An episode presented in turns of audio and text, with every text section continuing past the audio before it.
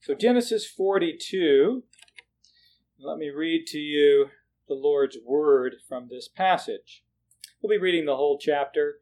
I just try and think about some of the key points in here. We won't be looking at every word uh, for sure, but uh, you will want to remember some of the high points.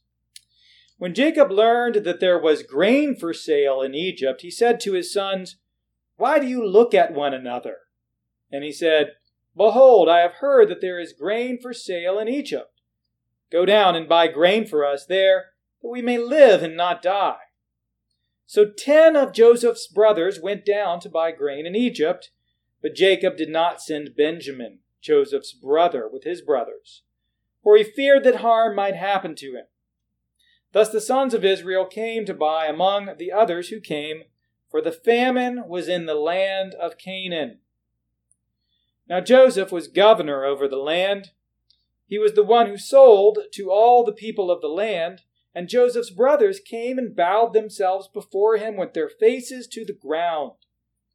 Joseph saw his brothers and recognized them, but he treated them like strangers and spoke roughly to them. Where do you come from? he said. And they said, From the land of Canaan to buy food. Joseph recognized his brothers, but they did not recognize him. And Joseph remembered the dream that he had dreamed of them, and he said to them, You are spies. You have come to see the nakedness of the land. They said to him, No, my lord, your servants have come to buy food. We are all sons of one man. We are honest men. Your servants have never been spies. He said to them, No, it is the nakedness of the land you have come to see. And they said, We are your servants. But we, your servants, are twelve brothers, the sons of one man in the land of Canaan. Behold, the youngest is this day with our father, and one is no more. But Joseph said to them, it is as I said to you, you are spies. By this you shall be tested. By the life of Pharaoh you shall not go from this place unless your youngest brother comes here. Send one of you and let him bring your brother while you remain confined, that your words may be tested, whether there is truth in you. Or else, by the life of Pharaoh, surely you are spies and he put them all together in custody for three days. On the third day, Joseph said to them, Do this, and you will live, for I fear God. If you are honest men, let one of your brothers remain confined where you are in custody, and let the rest go and carry grain for the famine of your households. Households, and bring your youngest brother to me. So your words will be verified, and you shall not die. And they did so. Then they said to one another, In truth, we are guilty concerning our brother, and that we saw the distress of his soul when he begged us, and we did not listen. That is why this distress has come upon us. And Reuben answered them, Did I not tell you not to sin against the boy, but you did not listen?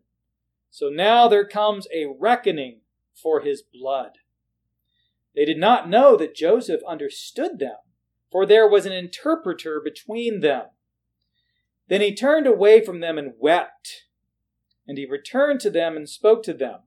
And he took Simeon from them and bound them before uh, bound him before their eyes.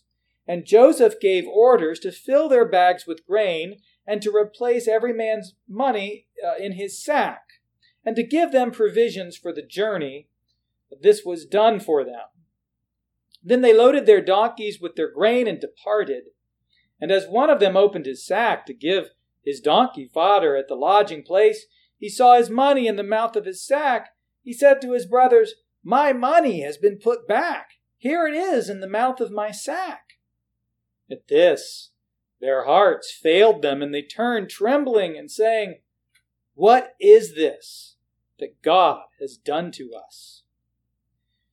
When they came to Jacob, their father, in the land of Canaan, they told him all that had happened to them, saying, The man, the, the Lord of the land, spoke roughly to us, and took us to be spies of the land, but we said to him, We are honest men, and we have never been spies.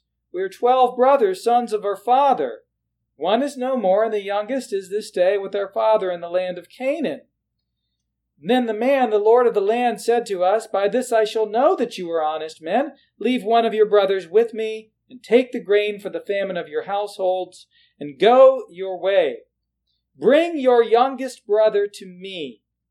Then I shall know that you are not spies, but honest men, and I will deliver your brother to you, and you shall trade in the land. As they emptied their sacks, behold, every man's bundle of money was in his sack.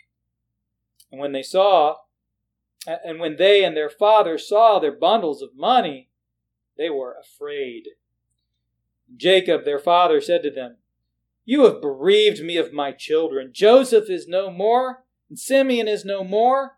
Now you would take Benjamin? All this has come against me. Then Reuben said to his father, Kill my two sons if I do not bring him back to you. Put him in my hands, and I will bring him back to you. But he said, My son shall not go down with you, for his brother is dead, and he is the only one left. If harm should happen to him on the journey that you are to make, you would bring down my gray hairs with sorrow to Sheol. Well, may God now bless uh, reading and the preaching of his perfect and inspired word.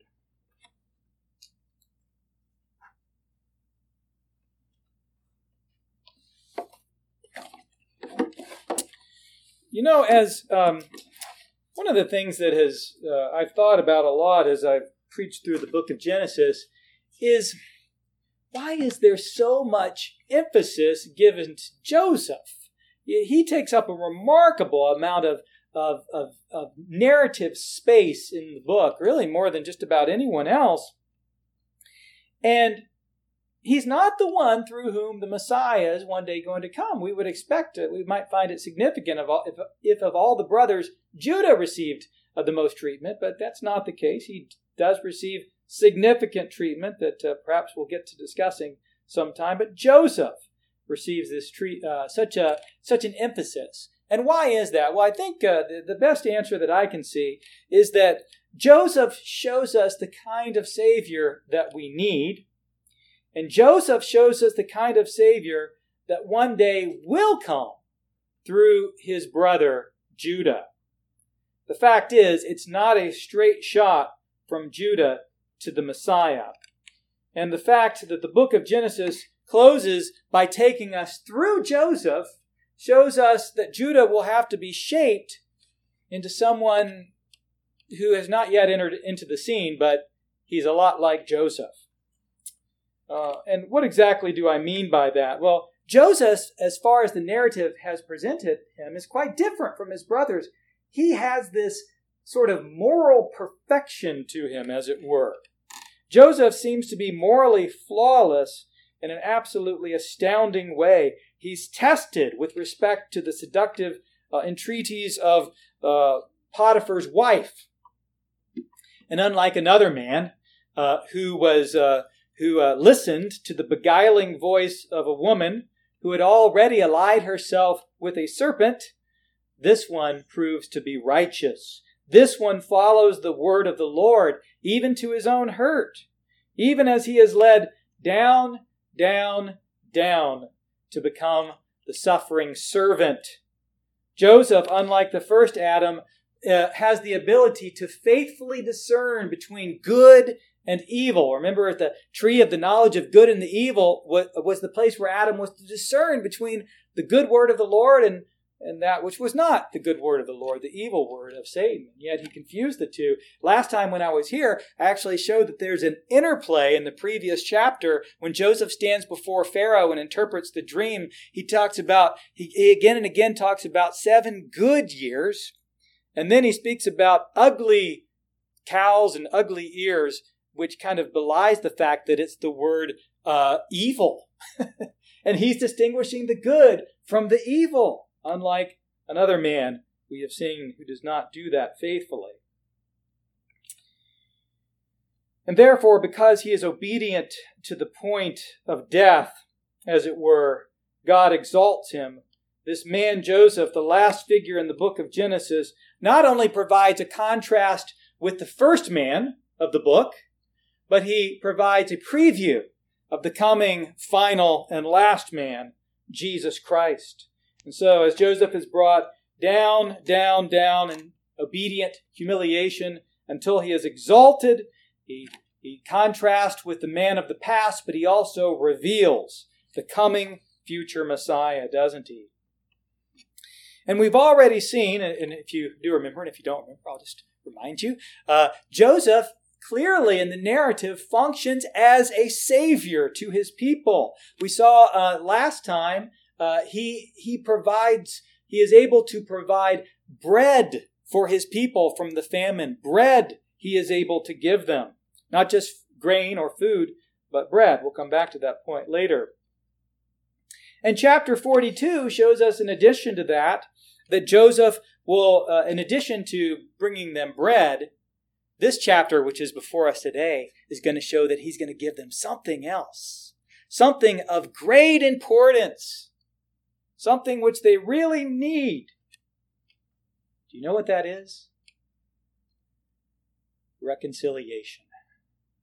This is the big need that has been developing over the number of past chapters reconciliation.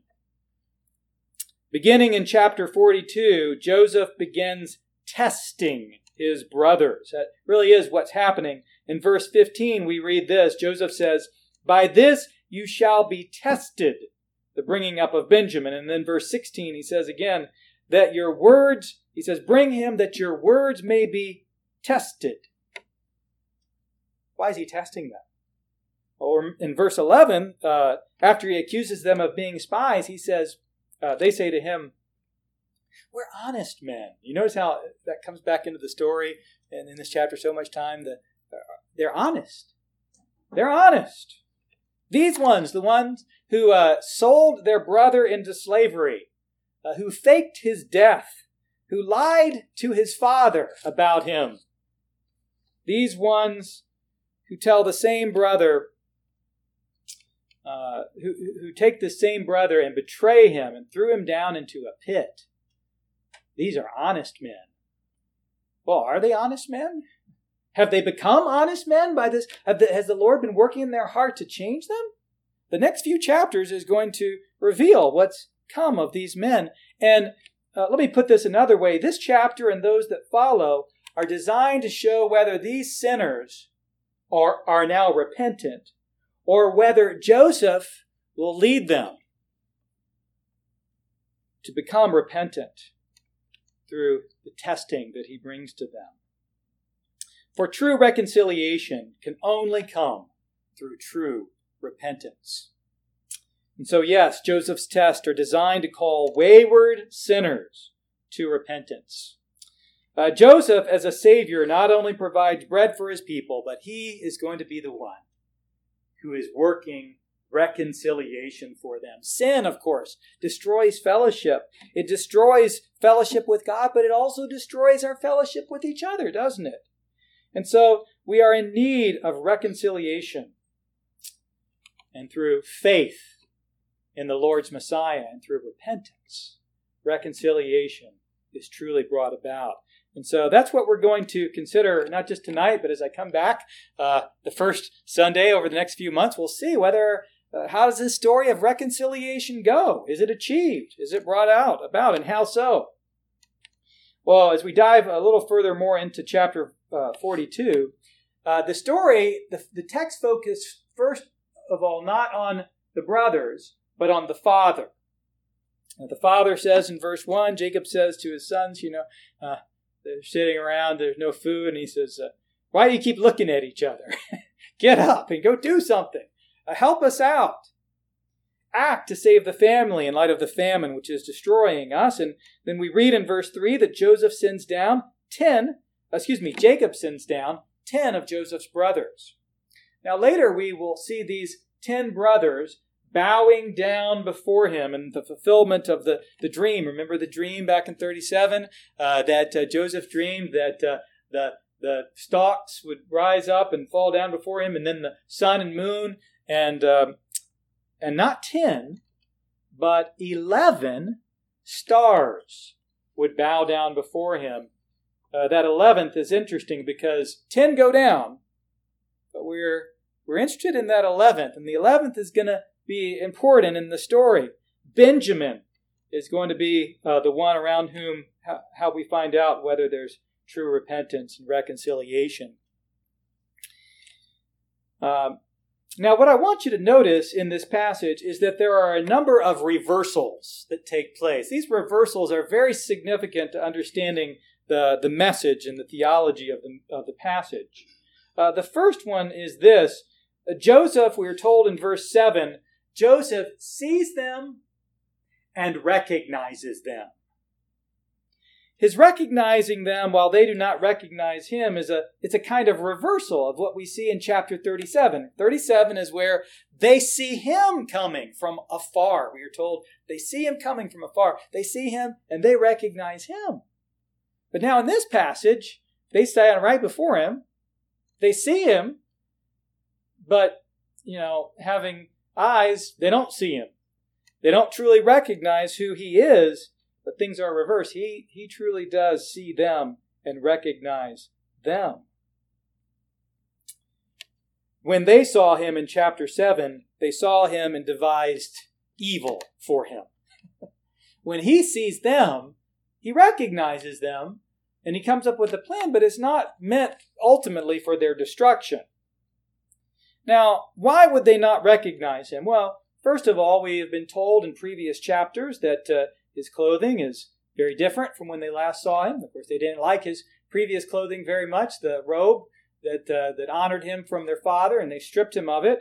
Uh, now he is arrayed in gold. He probably, you know, had a shaved head, typical of an Egyptian in leadership.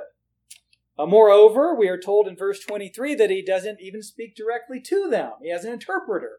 And so that also would have thrown them off the, the, the trail. But I think probably the most important thing is something probably left out. They could never have dreamed that this was Joseph. It would have, I mean, they could have, they, people see a lot of times what they expect to see. And they would have never, ever expected to have seen the one that they threw down to a pit, stripped of his robe, uh, sold into slavery, is now basically the second in command. Now, what's interesting is that throughout this passage, uh, more and more, their conscience really cries out against them uh, about the guilt that they have. And we'll, we'll talk more about that. So that's the first uh, reversal, is uh, being, rec- being seen and recognized. First, they saw and recognized him, but now he's the one who sees and does the recognizing. A second uh, a second reversal, which is uh, significant for the theology of the passage, is this Joseph accuses his brothers of coming in to spy out the nakedness of the land. That was language is used a number of times. And when he says you've come in to spy out the nakedness of the land, of course what he's saying is you're you're searching out for weak spots, for weak points that you can exploit. Uh, if that's if they were spies, of course, that's what they would be doing. What's interesting, though, is that nakedness is kind of an ironic term here, right? Because um, not only does that take us back to the original situation of Adam and Eve, which, though um, it's not sin when they are naked, it's it's kind of a problem. They they were always intended to advance from that naked position to be royally robed and clothed and fuller communion with God. They never advance beyond that nakedness. But the language of nakedness, it really recalls the sin of the brothers against Joseph. When they stripped him naked of the robe that he had been clothed with by his father and threw him naked down into the pit.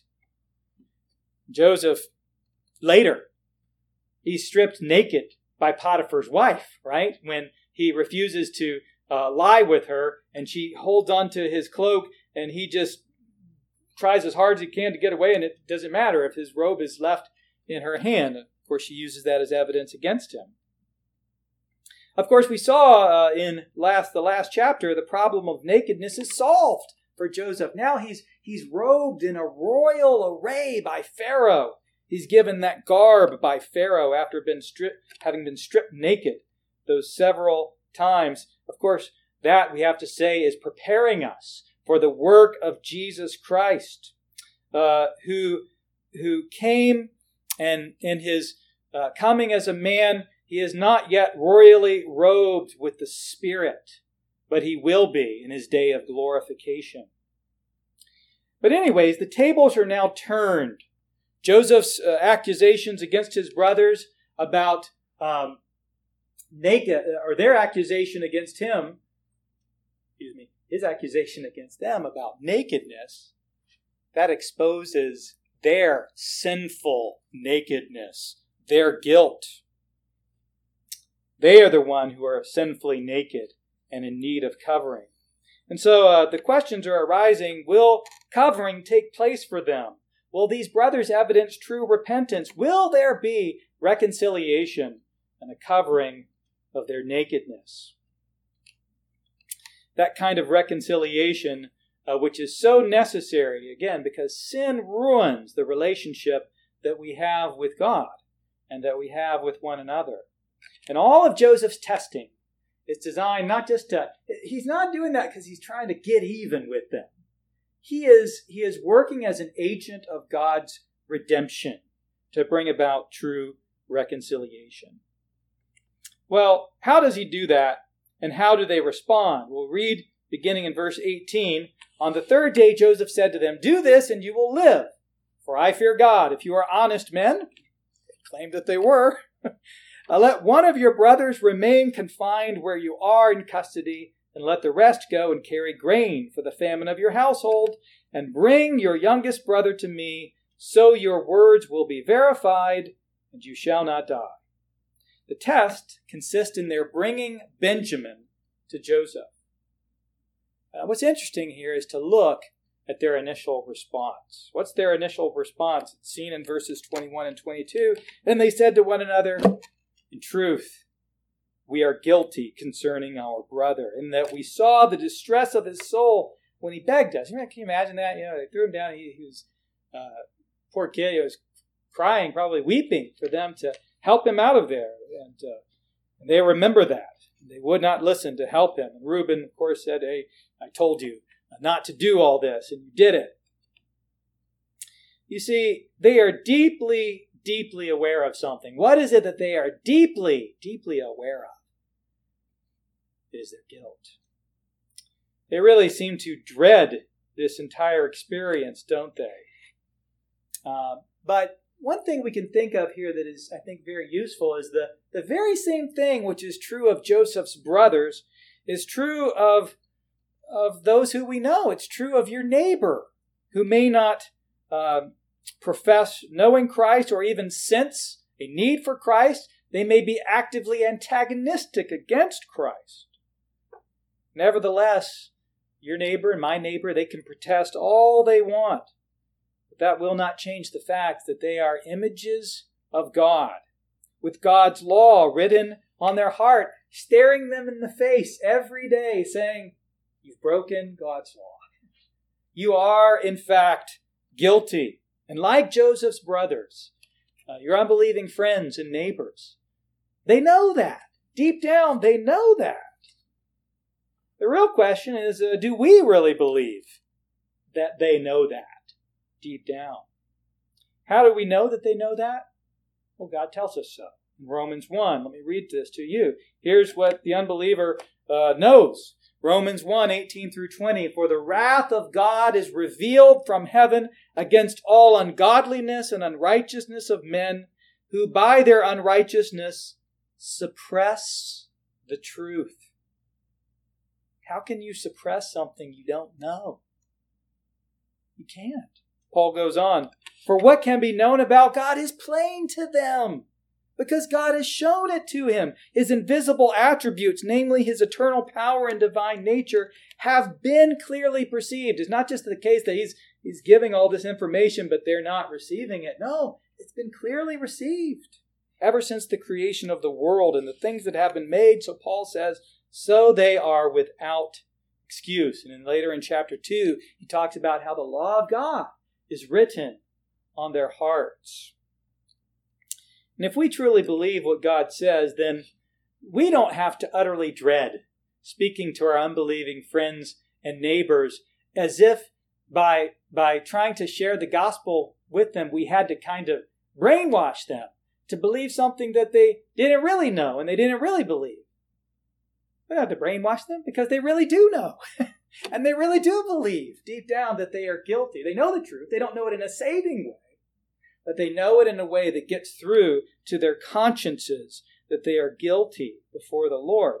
And, and of course, they may try and hide it, but that is a great source of anxiety for people. And they need the gospel. And that's why it's the loving thing to do to share it with them. But just knowing that, I think it emboldens us. It should embolden us to, to share the truth. It's not as if we have to convince people of something they don't know. They do know it.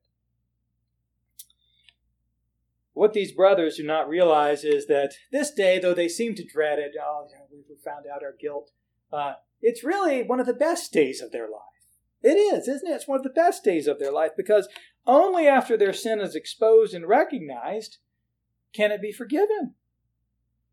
Uh, this day that they dread, it's not a terrible day for them. After all, it's it's a blessed day. It's a good day when their sin is found out. It's it's true of believers. It's even true uh, true of unbelievers. It's even true of believers. It's especially true if uh, for believers, uh, unbelievers, and believers, if if someone's hiding some deep dark sin. And believers do do that sometimes. Look at King David, for example. Um, he committed awful sin. He murdered a man because he coveted his wife and he committed adultery with his wife and he covered it all up. David may have thought the worst day of his life was in, when the prophet David, uh, prophet Nathan showed up and, and said, You're the man. but that was one of the best days of his life. And you read Psalm uh, 51 and, and, and he acknowledges that, that Lord, you, you've found out my sin and forgive me. So, indeed, this is one of the best days in Joseph's brother's life because the Lord's servant, Joseph, is bringing these wayward sinners to a place where they can see the Savior, the Savior that God has provided. In this case, uh, that's pictured through Joseph, the suffering and exalted servant. And in looking to the Savior, in looking to the one that they had betrayed and had sent to the dungeon, only looking to him and acknowledging their sin against him and accepting the life that comes through his hand in true repentance and faith, only then will they escape the guilt that's been hounding them all this time. Of course, the same is true for you and for me. If you are ever to be delivered from a guilty conscience, which hounds every one of the human race. It can only be as you and I look to the one that the Lord has raised up to suffer for us, to die for us. And as you and I, just like Joseph's brothers, um, we won't even seek after him on our own. The brothers weren't seeking this repentance. Joseph goes after them. He seeks to draw them to repentance. There's a kind of of a real, uh, if I can put it this way, a latent Calvinism here in this passage. Uh, just like uh, Joseph's brothers, uh, someone, ultimately, God must ultimately must lead you and I to repentance. God must lead us to see our sin, to see our need for Christ. They did not seek out that. They weren't seeking out Joseph. But God sought them out through Joseph, and Joseph sought their repentance and their reconciliation. And that's the wonderful news of the gospel. Jesus comes to seek and to save those who are lost. He comes to his own even when his own do not recognize him. He still works in their lives to bring them to a place where they acknowledge their sin and uh, they confess their need for him. Perhaps uh, uh, that might even be a need for for um, for us here today. Well, it's always a need, if not initially, then continually to look to Christ. We cannot gain uh, life from our own hand, but only from the hand of God's Savior. That becomes uh, increasingly apparent in a very interesting way in this in this uh, story over the next couple of chapters through the theme of money. Uh, the, the, money uh, which the brothers bring to purchase food to save them is again and again returned to their sacks. Their brother, whom they betrayed, does not accept their money. It's a very striking feature of the narrative that their money keeps being returned to them. And um, again, when I preached chapter 41 back, I know it was a couple months ago, I said that um, Joseph will provide bread, bread to satisfy when there is famine. And ultimately, this chapter in Genesis leads us to Exodus 16, where God provides bread from heaven. And that passage, of course, leads us to the one to John uh, chapter 6, where Jesus says that he is the bread come from heaven. But what's in between Exodus 16 and John chapter 6? Well, besides the rest of the Old Testament, it's that, it's that passage in the book of Isaiah. Listen to this Isaiah 55, 1 and 2. Come, everyone who thirsts, come to the waters, and he who has no money, come and buy and eat. Come, buy wine and milk without money and without price. Why do you spend your money for that which is not bread, and your labor for that which does not satisfy? Of course, again, this shows us the gospel. Uh, God, in seeking to bring about our reconciliation and provide for us, we won't accept your money or my money. And that's why when we have the offering, for example, we're not trying to purchase or win over God's affection. That's a matter of thankfulness and love to Him for what He has done for us. Well, I'm going to, close out the sermon today without dealing with a number of matters which are still in the text, but I'll, I'll pick those back up again the next time I come down here. But the thing that we need to, I'll leave you uh, thinking about is this. Does the testing that Joseph enters into with his brothers, does it ultimately pay off? Does it, does it bring about and affect true uh, repentance and reconciliation in their lives, well, uh, come back again and, and, and you'll see. But I hope you do see. I hope you do see right now that the kind of Savior that God does raise up for you and for me, He is the Savior like Joseph, who suffers humiliation and is faithfully obedient in the midst of that. He is exalted and royally robed. He is the one who draws his people to himself, who pursues them in loving, uh, reconciling, granting them loving uh, reconciliation through repentance and faith. That is the Savior that you need and that I need.